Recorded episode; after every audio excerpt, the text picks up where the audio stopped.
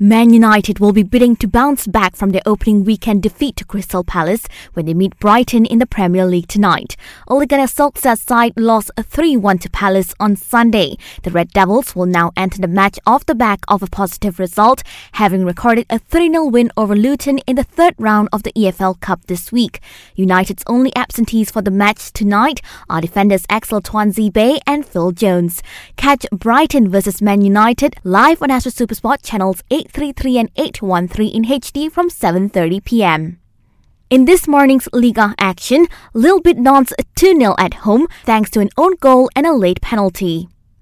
Atletico Madrid have completed the signing of striker Luis Suarez from La Liga rivals Barcelona. The Uruguay international signed a two-year contract with the club after passing his medical.